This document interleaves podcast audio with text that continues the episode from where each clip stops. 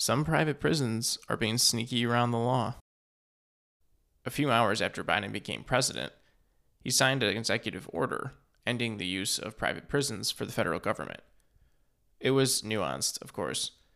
It didn't mean to immediately end their use, but rather contracts wouldn't be renewed. So once contracts end with the federal government with the private prison, they're not to continue. It did, however, exclude immigration facilities. And it also included, though, the use of private prisons for detainment of people before trial. So some of these private prisons are now being converted into immigration facilities, which converted should be in quotes.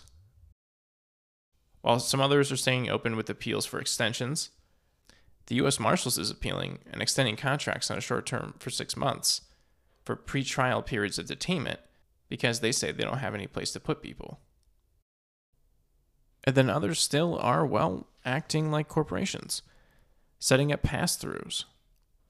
So let me just break it down for you. Let's just say there's a city government. The private prison goes to the city government and says, why don't you take on the contract with the federal government? And then you subcontract that to me.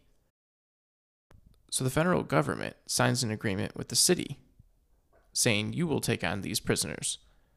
And then the city ships them to the address at the private prison, actually subcontracting it, the work and the bills to the private prison.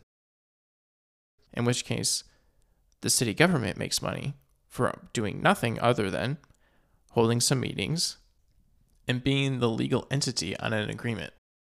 All the while, the known issues and humanitarian problems with private prisons continue on.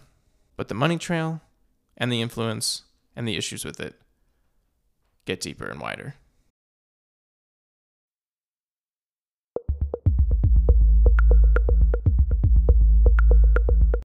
Thank you for listening. If you'd like to find this episode, many others like it, or check out the long form show, visit us at bandwidth.productions.